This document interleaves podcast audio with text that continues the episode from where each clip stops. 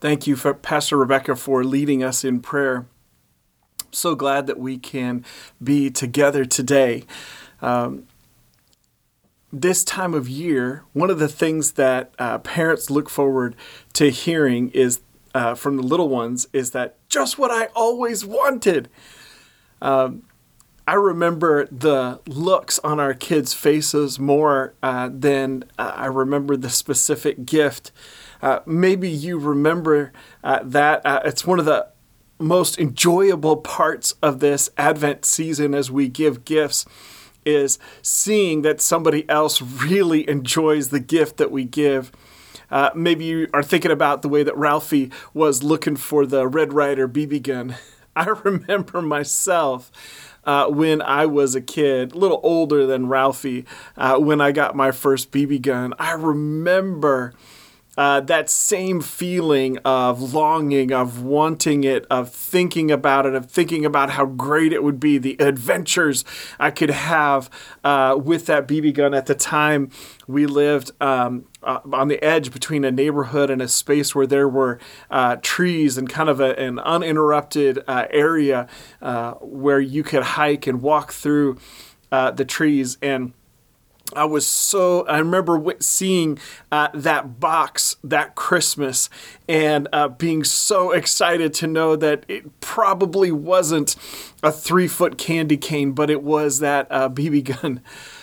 And uh, I know that in, in twenty twenty, we uh, probably have all experienced some different things that have left us wanting, left us longing for change.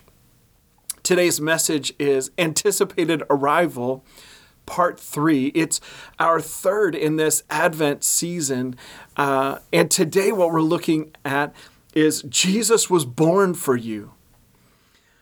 Jesus, our Savior at birth, was born for you. It's this anticipated arrival, meaning that we have been looking for something more, something better, something life-changing. We have been longing for things to be different, longing. And, and, and in us, there can be a spiritual hunger, and, and that can include a number of things, a, a, a desire and a hope that life would be better.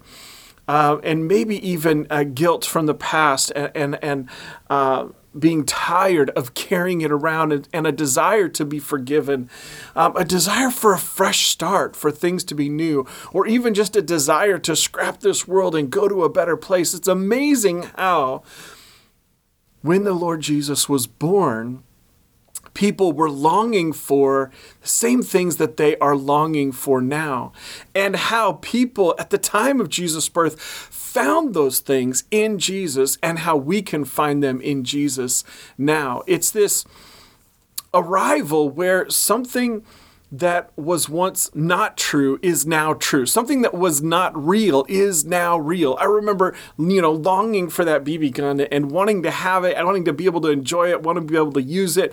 And before I opened the box, I didn't have it.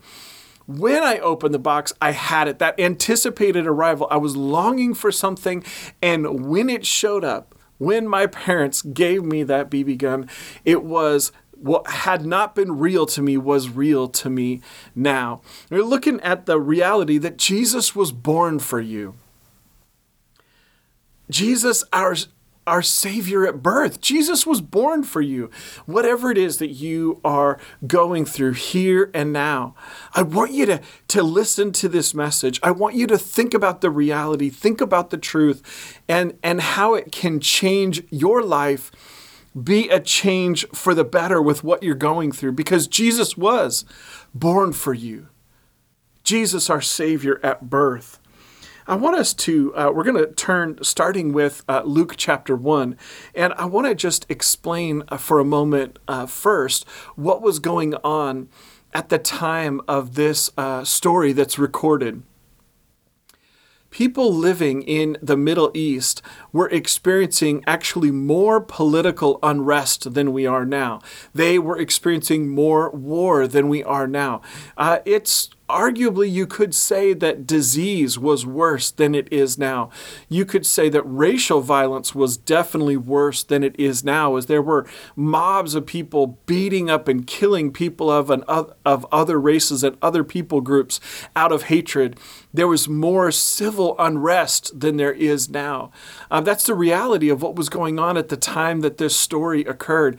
And so people were definitely, people on all sides, and, and the, the historical narratives back this up, people were longing for things to be improved, for there to be peace, for there to be a lasting peace, for, for they were longing for safety.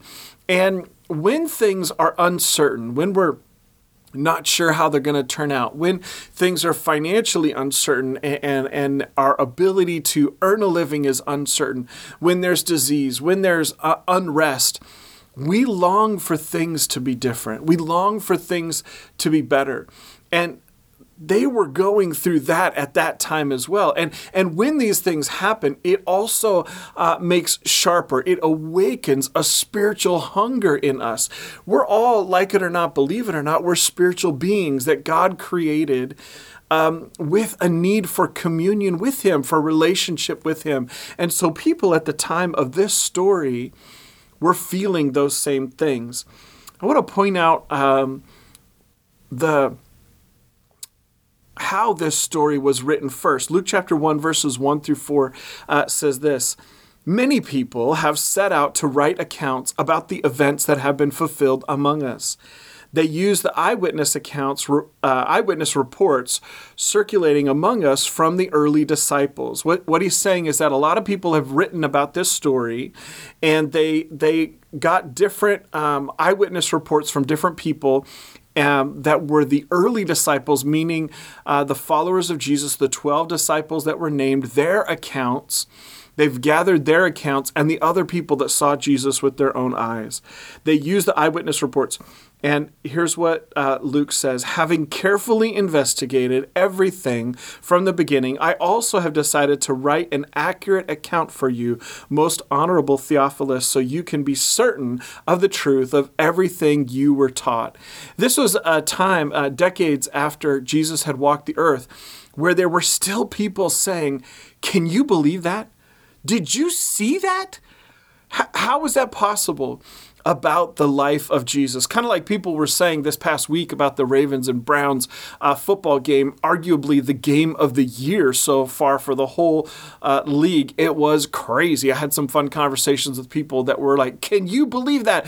What happened in that game was crazier than what you would even see in a movie." It, it, it was Sometimes the truth is stranger than fiction. So Doctor Luke here is saying, hey, I gathered, I investigated, I went and investigated, and I got different eyewitness reports. I checked the facts. I, I, I've, I've, I've done the Mythbuster uh, challenge on this. I've snoped it. I've checked it all out.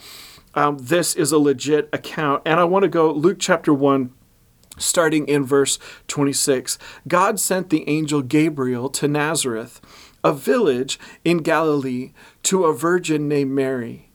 She was engaged to be married to a man named Joseph, a descendant of King David." Now, recent this past week, I, I found some old pictures, including um, early pictures of Rebecca and I. And I remember when we were engaged to be married. And it was a wonderful time. Uh, anticipating uh, getting married and, and what life like uh, would be like together all the time. Uh, it was it was kind of a um, uh, intimate season of, of kind of a heightened awareness of life. But it also, you know, wasn't perfect. There were also pressures and concerns, you know, finances and bills, and we were uh, finishing college, and um, and, and I remember myself also just thinking about, you know, what. What is this going to be like? And am I going to be able to earn enough money? And and, and how, how is this all going to work? And and right in a season of engagement is when this happens for Mary. "Gabriel appeared to her and said, 'Greetings, favored woman, the Lord is with you.'" Gabriel the angel. Now this is interesting. We, we don't necessarily get the whole conversation here between them, but not all the time. In fact, there's plenty of occasions where there's angels in the Bible that are not identified. Here we get a specific identifier. This is Gabriel, the angel. He greets her. Now she's confused and disturbed. And I mean, wouldn't you be if all of a sudden an angel appeared to you and said that God is with you? Confused and disturbed, Mary tried to think what the angel could mean. She's wondering, what what's going on here? What, what do you mean by what you're saying? Don't be afraid, Mary, the angel told her, for you have found favor with God. This is a good thing. You will conceive and give birth to a son, and you will name him Jesus. He will be very great and will be called the Son of the Most High. The Lord God will give him the throne of his ancestor David, and he will reign over Israel forever. His kingdom will never end. Mary asked the angel, but how can this happen? I- I'm a virgin. And she's... She's wondering, like, how, what do you mean I'm going to have a baby? I mean, I understand how this works, and I'm, you know, I, I'm still a virgin. I don't understand how this is all going to happen. And the angel Gabriel replied to her, the Holy Spirit will come upon you, and the power of the Most High will overshadow you. So the baby to be born will be holy, and he will be called the Son of God. Now that is remarkable. We're going to talk more about it in, in just a moment. But he's explaining to her that this is going to be a miracle pregnancy. God is a miracle working God. God created our natural world with certain principles of gravity and, and um, ma- the, the way that magnets work and the magnetic poles of the earth and the different things we observe about the sun, moon, and stars and the seasons, the way that water evaporates and, and rain falls. And we got to enjoy snow this week. There's different things of this natural world that God has set up. But then God likes to interrupt those natural Uh, rules with supernatural miracles. And the angel Gabriel is explaining to Mary that this is going to be a supernatural miracle. Can you imagine what must have been going on in her mind? Her head must have been spinning. Just, just, what is going on? How is this going to work? What is going to happen? Why is this happening to me? And and this is a good thing. This is a, a wonderful thing. The Son of God, an eternal, victorious King. I can't imagine what she was going through in that moment. And what I love, too, about this is right there in that moment, here's what Gabriel says. What's more, your relative Elizabeth has become pregnant in her old age. People used to say she was barren, but she has conceived a son and is now in her sixth month, for the word of God will never fail. Mary responded, I am the Lord's servant. May everything you have said about me come true. And then the angel left her. Now there's some Um, wonderful things about this story right here in this moment. For one thing, I love the fact that uh, God didn't want her to be lonely, even in the middle of this pretty secretive pregnancy, uh, especially in the early stages.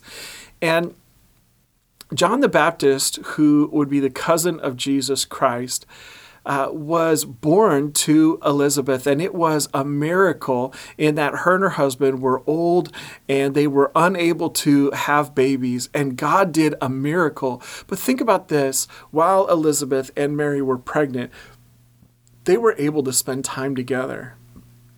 There was camaraderie. There was support. There was encouragement for Mary.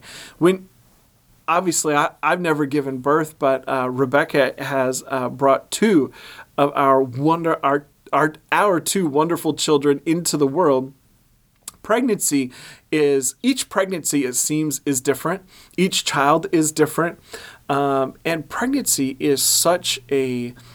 a unique season of life where there are challenges, and sometimes it's smooth, sometimes it's relatively easy, sometimes it's very challenging. Um, but it's also so incredibly meaningful.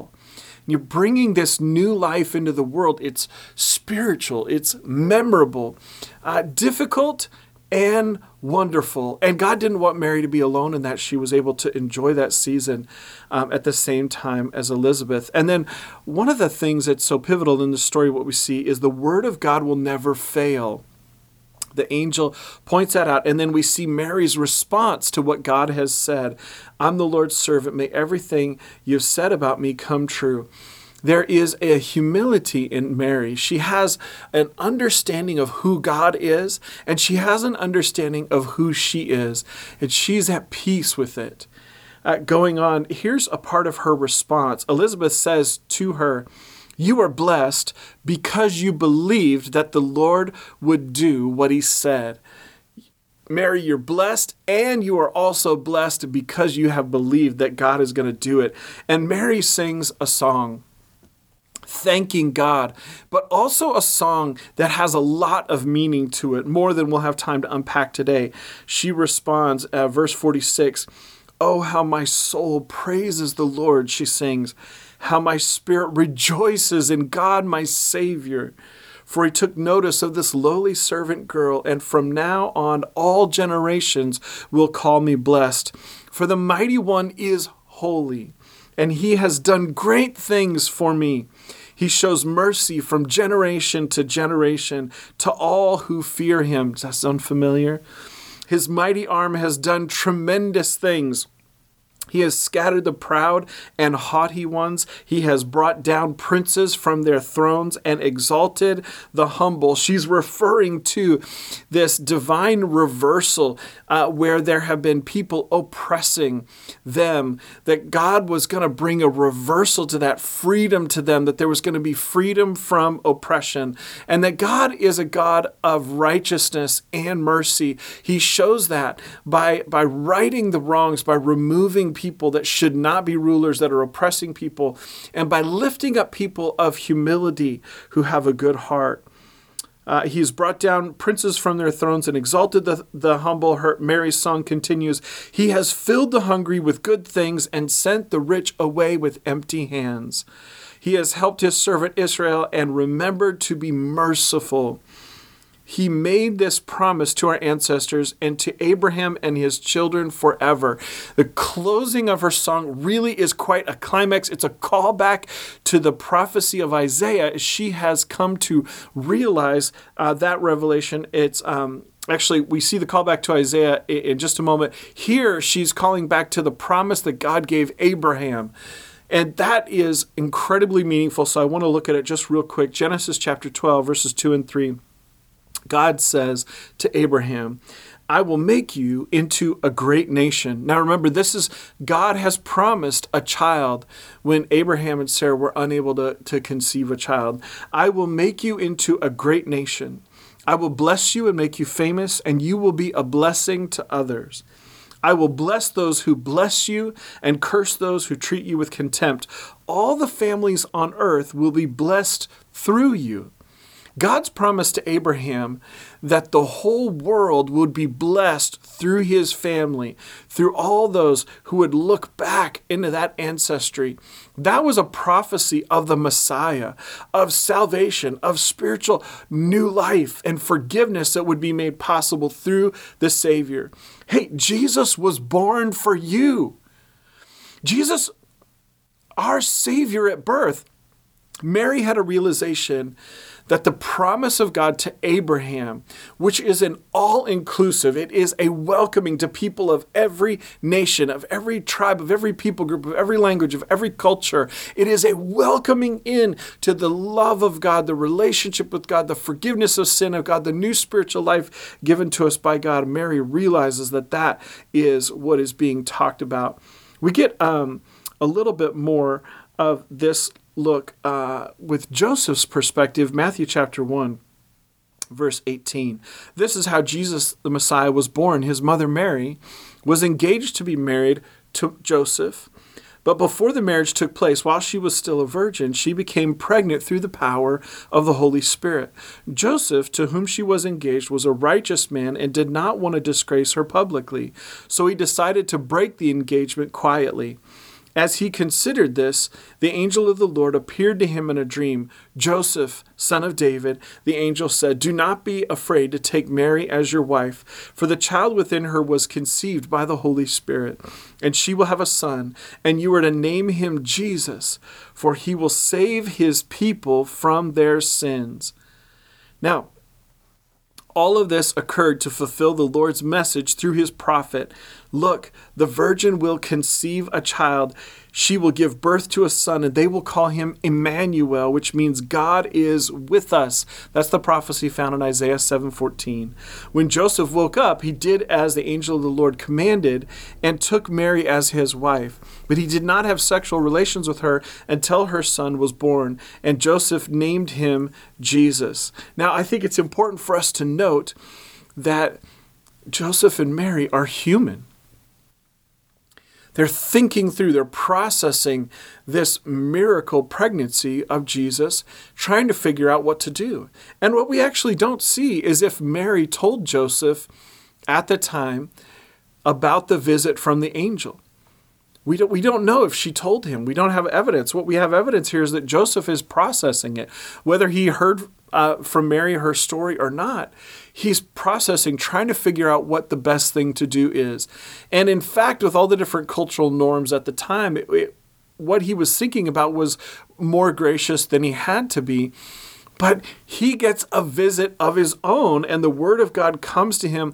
This is the promise. And a further revelation of what Jesus was going to be that is so meaningful to us. Immanuel, God with us, this human, this, there's something about this whole story that's intimate.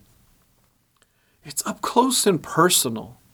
It's not aloof. And I just love that about this story. You think about lately, it's Uh, you know, comic book movies that are incredibly popular, and uh, the superhero movies. And God could have sent his son with an arrival like one of the Avengers, a grand revelation, a here I am world, here's all my special abilities, here's everything that's amazing about me, everything that is praiseworthy about me. But God doesn't do that. He sends his son as a baby that that needed physical care, that needed a mother and a father to, a baby that needed to be nursed, a baby that needed to be nurtured, a baby that needed to be protected, a baby that needed to be provided for, uh, certainly of, of humble beginnings and in a time where there was Roman rule and occupiers and, and civil unrest and life was difficult.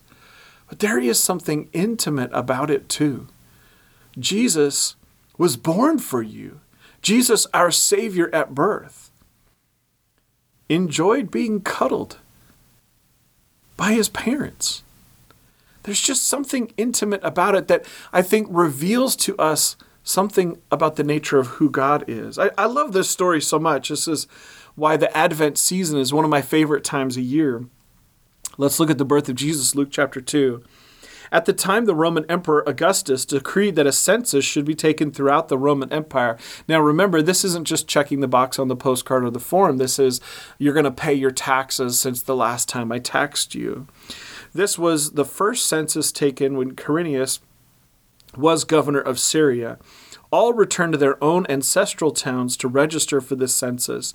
And because Joseph was a descendant of King David, he had to go to Bethlehem in Judea, David's ancient home. He traveled there from the village of Nazareth in Galilee. He took with him Mary, to whom he was engaged, who was now expecting a child.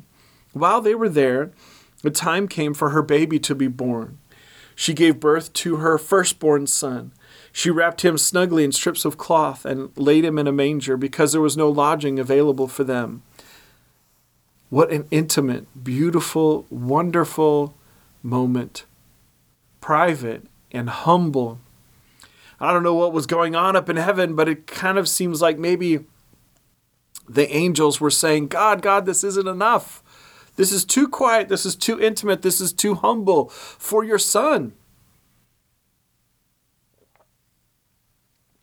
God says, maybe, so you want a party? Well, okay, just a little one. That night there were shepherds staying in the fields nearby, guarding their flocks of sheep. Suddenly an angel of the Lord appeared among them, and the radiance of the Lord's glory surrounded them. They were terrified, but the angel reassured them. "Don't be afraid," he said. "I bring you good news that will bring great joy to all people. The Savior, yes, the Messiah, the Lord, has been born today in Bethlehem, the city of David. And you will recognize him by this sign. You will find a baby wrapped snugly in strips of cloth, lying in a manger." Suddenly the angel was joined by a vast host of others, the armies of heaven, praising God and saying, "Glory to God in highest heaven, and peace on earth to those with whom God is pleased." It was a party. There was an outburst of joy. When the angels had returned to heaven, the shepherds said to each other, "Let's go to Bethlehem. Let's see this thing that has happened, which the Lord has told us about." They hurried to the village and found Mary and Joseph, and there was the baby lying in the manger. After seeing him, the shepherds told everyone what had happened and what the angel had said to them about this child. All who heard the shepherd's story were astonished. But Mary kept all these things in her heart and thought about them often. The shepherds went back to their flocks, glorifying and praising God for all they had seen and heard. It was just as the angel had told them. God could have chosen this earth-shattering, tell the entire planet what is going on in this, and, and, and a show of dominant strength, but instead there is this miraculous birth of a baby. Jesus was born for you. Jesus, our Savior at birth. There was this intimate humility about it. I want to just quickly lift a couple of the verses we just read in answering the question, who was born? Really, like, why is this exciting? Why should this make a difference, this anticipated arrival?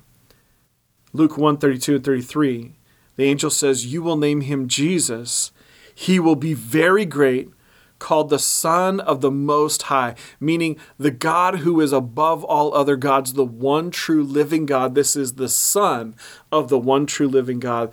"The Lord God will give him the throne of his ancestor David, and he will reign over Israel forever. His kingdom will never end." It's Jesus Christ, a victorious king above all kings. From Matthew one twenty-one, you're to name him Jesus, for he will save his people from their sins.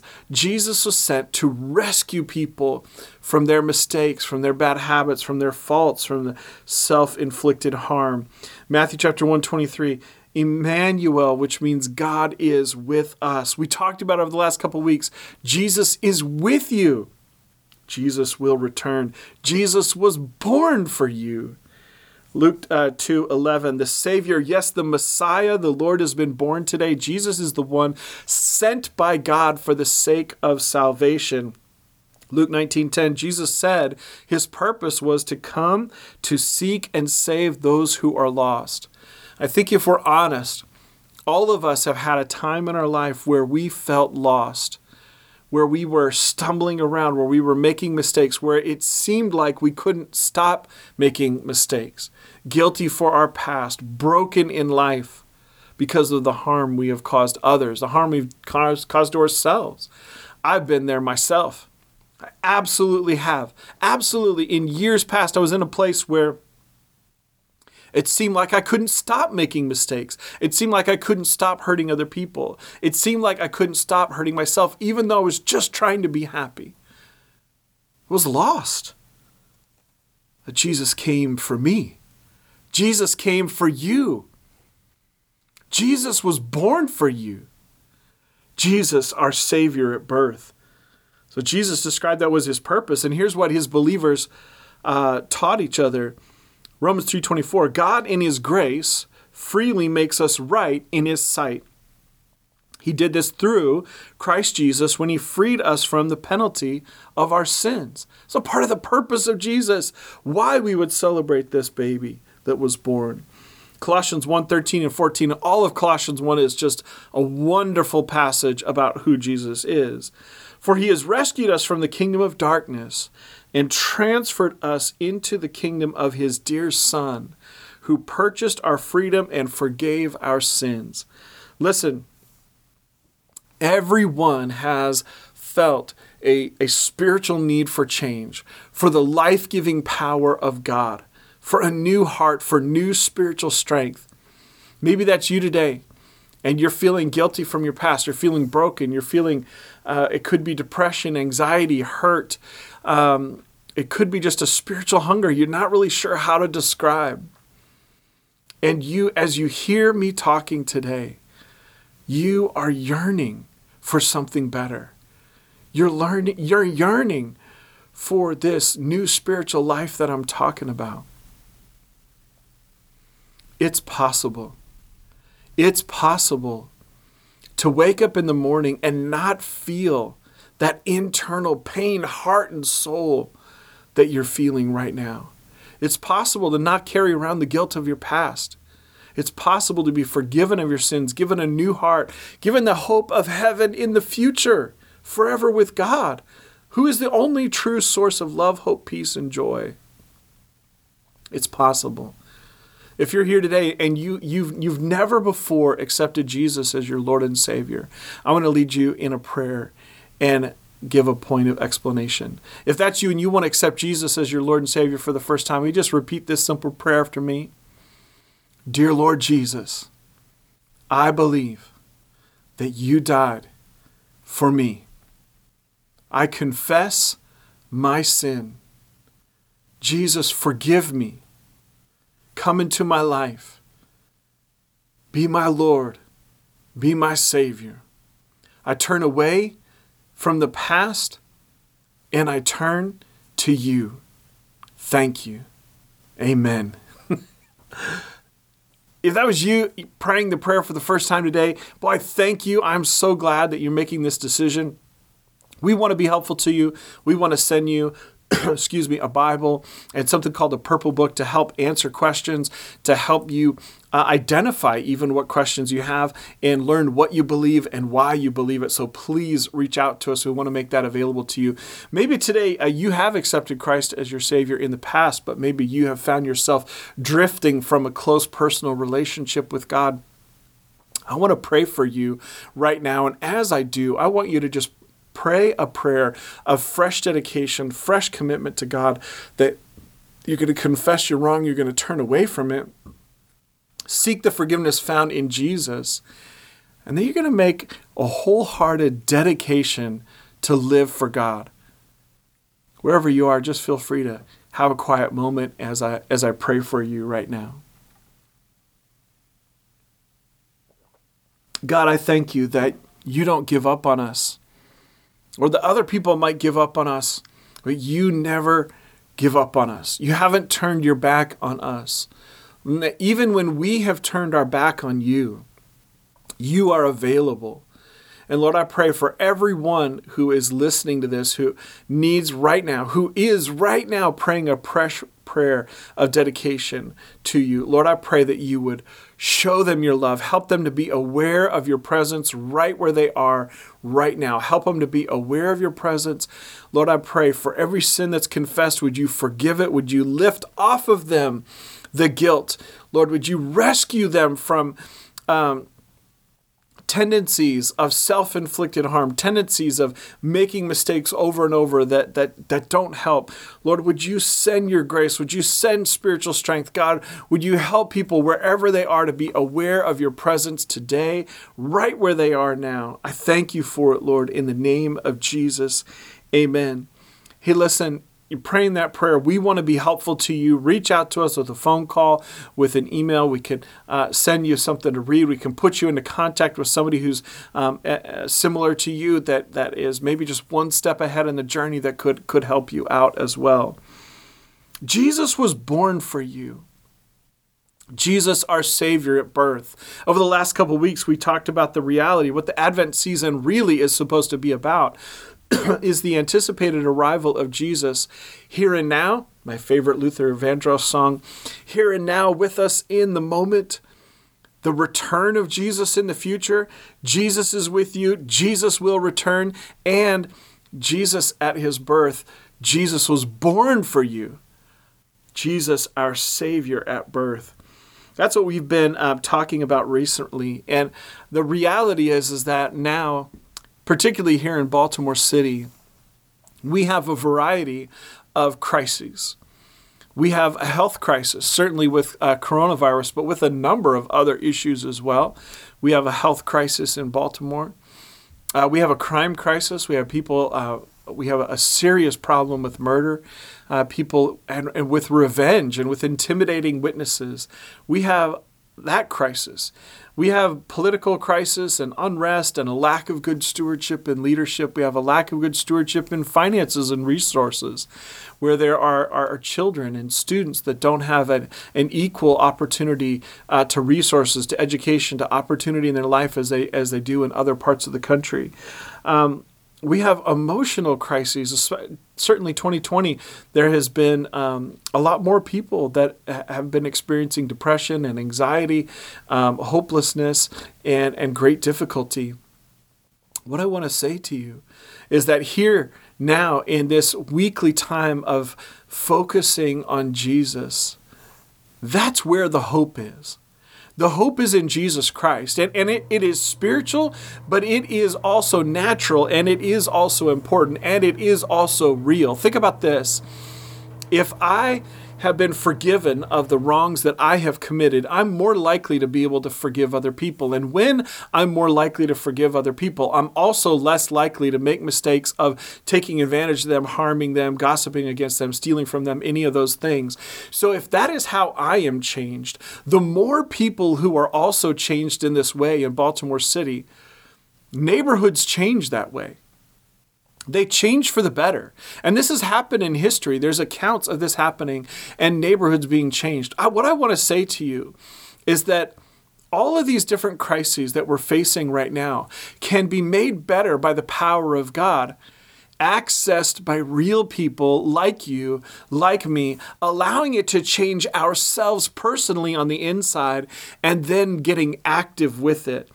We should lament what's wrong in our world, the number of murders that we've seen in Baltimore this year, uh, coronavirus and all the other things that have gone wrong. We should lament those things that are wrong, turn our focus to what is good, and then walk out some very real solutions. And in that sense, what can happen in our neighborhoods and in our city is an anticipated arrival of real-world solutions that are, are truly transformational. I want to tell you something.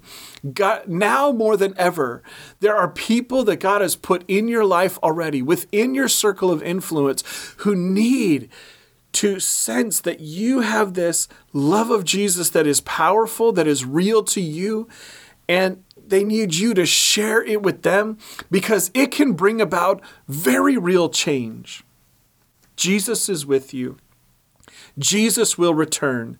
Jesus was born for you. Well, what should we do about this? Uh, Jesus made it very clear. Love God with all your heart, all your soul, all your mind. Jesus said that that was most important. And that might sound foreign to you. How do we do that? How does it work? What exactly do we do? How do we go? What's the first step? What can I do today? Well, I want to just quote the words of Jesus. John chapter fifteen. What do we do about this? How does it work? Well, number one, spend time with Jesus. We've got to turn everything with the screen off and focus on Jesus Christ. Spend some time, read stories from Scripture about who Jesus is.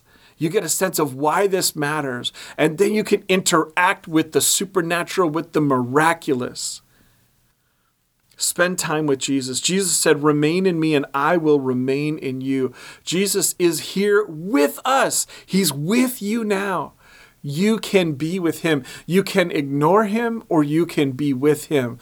Let's choose to spend time with Jesus. Number two, listen to Jesus. My words remain in you, Jesus said. When we are making a decision to intentionally be with Jesus, that includes listening to what he has to say. This is a part of what we should do about this at this season of Advent. And then because it's Jesus Christ, the King above all other kings, whose reign will never end, we should obey. Number three, obey Jesus. He gave us that instruction to do so. What we also see is that the followers of Jesus took this very seriously, an understanding of what was most important in this life. And that's why First John chapter five, verse twenty through twenty-one says this, "And we know that the Son of God has come, and he has given us understanding so that we can know God, the true God, that one true living God. And now we live in fellowship with the true God because we live in fellowship with his Son, Jesus Christ," right? It's a personal relationship, intimate, uninterrupted, wholehearted devotion. We live in fellowship with his Son, Jesus Christ. He is the only true God. He is eternal life. Dear children, keep away from anything that might take God's place in your hearts. We've got to make this active decision. Number four, keep away from anything that might take God's place in your hearts. If there's anything in your life that is getting in the way of that relationship with Jesus, it's time to set it aside. It's time to set the priorities. Number five, stay in love. Jesus said in John fifteen nine, "Remain in my love." It's an intentional decision that we've got to make. There's no real, fulfilling, long-term relationship that happens without an intentional decision. I'm so very thankful. Rebecca and I have been married twenty-four years, and it has been wonderful. It has been so good. I've made plenty of mistakes and, and caused it to not be pleasant or enjoyable at times. We certainly have had our arguments here and there and our difficulties in life. But I can't imagine my life without Rebecca, the beautiful Rebecca, who's brilliant, who's funny, who's gifted, who said yes. But we make a decision. We choose. We choose each other every day. This faithfulness in our marriage is because we're making a choice to stay in love. We're cultivating that love relationship. I think about the things that I appreciate about her. I write lists of those things. I tell her those things. You can choose to stay in love with Jesus. It's the most important relationship in your life. It's how all this works. So here in this season of Advent, Jesus is with us. Jesus will return. Jesus was born for you. Jesus, our Savior at birth. We welcome the anticipated arrival of Jesus here and now, on the day of his return and at the time of his birth. We respond by staying in close personal relationship with Jesus, listening, obeying, and loving. We're wanting to come closer to Jesus and our understanding of his identity, his activity, his purpose. I thank you for joining me in this. I want to pray uh, for you uh, today as we transition to our time of worship. God, I thank you so very much for all the different ways that you have blessed us through Jesus Christ, God with us. Help us, Lord, to draw closer to you, to, to be in that close personal relationship with you, that we would show you love, show you appreciation. We would walk this truth out. I thank you for it, God. Thank you for who you are, for all that you have done. Help everyone who's listening to this to truly sense your presence, that as they turn to read stories of Jesus, that the words would jump off the page. It'd be the most exciting thing they've read all week. I thank you for it, Lord, in the name of Jesus. Amen. Amen. Thank you for joining me with this. Let's stay uh, in this uh, attitude of worship and appreciation for God. Chris uh, is going to lead us in a time of worship.